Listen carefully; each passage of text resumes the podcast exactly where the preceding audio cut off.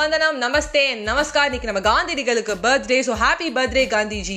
உண்மையாக ஒரு father of a nation அப்படின்னு சொல்றதுக்கு ஒரே ஒரு இன்சிடென்ட் தான் சொல்லலாம். அவர் வந்து சொன்னாங்க நிறைய பேர் நீங்க ஆசிரமத்தில் எதுக்கு கழிப்பறை கழுவிட்டு இருக்கீங்க அதெல்லாம் உங்க வேலையே கிடையாது. நீங்க எதுக்கு பண்ணணும்? அப்படின்னு கேட்கும்போது நம்ம காந்திடிகள் என்ன சொன்னார்னா கழிப்பறை கழுவுதல் ஒரு கலை அப்படின்னு சொல்லியிருக்காரு. ஸோ வந்து அந்த மாதிரி அவர் சொன்னதுனால தான் இன்னி வரைக்கும் மக்களோட மனசு நின்றுட்டு இருக்காரு ஃபாதர் ஆஃப் அவர் நேஷனாக நம்ம ஏற்றிட்டு இருக்கோம் அப்படின்னு சொல்லலாம். ஸோ செகண்ட் திங் என்ன அப்படின்னு பார்த்தீங்கன்னா இன்னைக்கு வந்து அக்பர் அண்ட் பீர்பால் அந்த சீரிஸ் வந்து நம்ம ஹெண்டுக்கு வந்துட்டோம். லாஸ்ட் எபிசோடு இன்னைக்கு.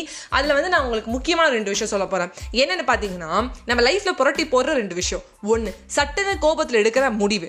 ரெண்டாவது நம்ம சொல்கிற விஷயம் மற்றவங்களுக்கு கரெக்டாக போய் சேர்ந்துச்சா அப்படின்னு நம்ம கவனிக்காமல் இருக்கிறது தான் நம்ம லைஃப் வந்து புரட்டி போகிற ரெண்டு விஷயம் அப்படின்னு சொல்லலாம். ஸோ அக்பர் எப்படி வந்து இது தப்பு பண்ணுறாரு அதை எப்படி பீர்பால் சரி பண்ணுறாரு அப்படிங்கிறத இன்னைக்கு நம்ம பார்க்க போகிறோம் நம்ம அக்பர் என்ன பண்ணாருன்னா வந்து உட்காந்து தர்பாரில் வந்து யோசனை சொல்லிட்டே இருந்தாராம். அப்போ என்னாச்சு? அவருக்கு வந்து பாக்கு சாப்பிட்ற பழக்கம் இருக்கும். வெத்தலை பாக்கு சுண்ணாம்பு போட்டு சாப்பிட்ற பழக்கம் இருக்கு. அவர் என்ன பண்ணாருன்னா அவரோட இருக்கிற ஒரு பெரியவர்கிட்ட வந்து வெத்தலை போட்டு கொடு அப்படின்னு சொல்லும்போது என்ன பண்ணிட்டாரா கண்ணு தெரியாதவர் வயசானவர் என்ன பண்ணுறாரு சுண்ணாம்பு கொஞ்சம் அதிகமாக போட்டாராம். வாய் ரொம்ப எரிய ஆரம்பிச்சிருந்தான். அக்பர் கோவத்தில் சொல்லிட்டாராம் ஒரு மூட்டை சுண்ணாம்பை சாப்பிடுன்னு சொல்லிட்டு போயிட்டாராம். இப்போ தண்டனை கொடுத்துட்டாராம். அவர் என்ன பண்ணிட்டாரா நம்ம அக்பர் என்ன சொன்னாலும் செய்யணுங்கிறதுக்காக ஒரு மூட்டை சுண்ணாம்பை சாப்பிட போயிட்டாரா அவருக்கு ஒன்றுமே தெரில நம்ம மேம் சொல்லுவாங்க கோவத்தில் வெளில போ அப்படிம்பாங்க. நம்ம ஜஸ்ட் லைக் இந்த நோட் புக் எடுத்துகிட்டு போவோம். அப்புறம் போனதுக்கு அப்புறம் மேம் சொல்லுவாங்க ஏன்னா நான் வெளில போன்னு சொன்னால் போயிடுவியா?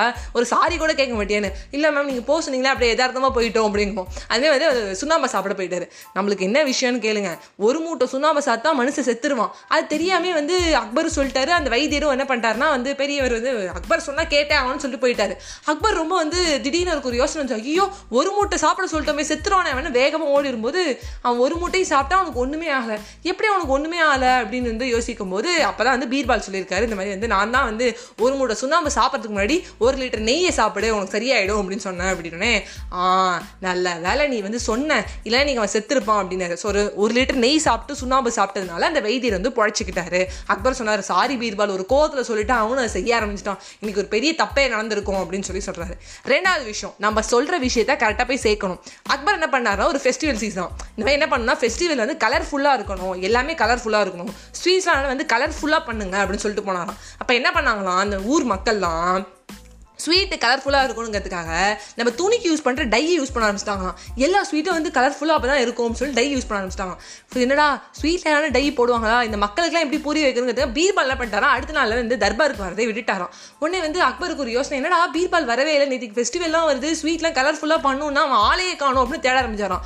ஒரு நாள் அது குதிரை போயிட்டு இருக்கும்போது பார்த்தோன்னா பீர்பால் வந்து வேலையை விட்டுட்டு இந்த மாதிரி வந்து ஒரு டை கடை வச்சிருக்காராம். அதை பார்த்துட்டு அக்பர் நேராக இறங்கி போய் கேட்டாரா ஏன்டா பீர்பால் வீட்டுக்கு வாடா வேலை செய்யடா எல்லா வேலையும் பார்ப்பேன்னா டை ஷாப் ஓப்பன் பண்ணி வச்சிருக்கேன். உனக்கு சம்பளம் கொடுக்கலையே என்ன நான்? அப்படின்னு கேட்டாராம்.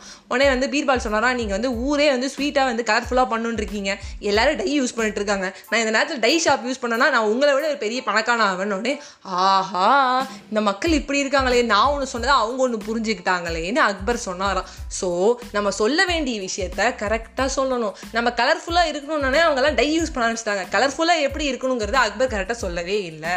ரெண்டாவது அவர் ஃபஸ்ட்டே பண்ண ஒரு விஷயம். நீ வந்து ஒரு கோவத்தில் வந்து சுண்ணாம்பை சாப்பிடு அப்படின்னு சொன்னது ஒரு நல்ல ஒரு ஒருத்தரோட உயிர் வந்து போயிருக்கும். அவர் இவ்வளோ நாள் கரெக்டாக பண்ணிட்டு இருக்காரு. ஒரு வயசானவர் தப்பை பண்ணிட்டாரு அப்படிங்கிறத வந்து அக்பர் தெரிஞ்சுக்கலாம் இது ரெண்டுத்துக்கும் வந்து என்ன பண்ணாரா? கையெடுத்து கும்பிட்டு பீர்பாலுக்கு வந்து ரொம்ப நன்றி சொன்னாராம். இந்த மாதிரி நிறைய இடத்துல அக்பருக்கு வந்து பீர்பால் வந்து துணையாக நின்றுருக்காரு டாமுக்கு செரி இருக்கும். அக்பருக்கு பீர்பால் இருப்பாரு. கிருஷ்ணதேவராயருக்கு தெனாலிராமன் இருப்பாங்க. நம்மளுக்கும் யாரானு இருப்பாங்க. நம்மளும் யார யாருக்கான இருப்போம் அப்படிங்கிறது தான் இந்த சீரீஸோட எண்ணில் நான் சொல்ல வந்திருக்கிறேன் ஃப்ரெண்ட்ஸ் ஸோ தேங்க்யூ இந்த சீரிஸ் நீங்கள் கேட்டதுக்கு நான் நெக்ஸ்ட் ஒரு சீரிஸோ இல்லை நெக்ஸ்ட் ஒரு எபிசோட்லேயே வந்து உங்களை பார்க்குறேன்.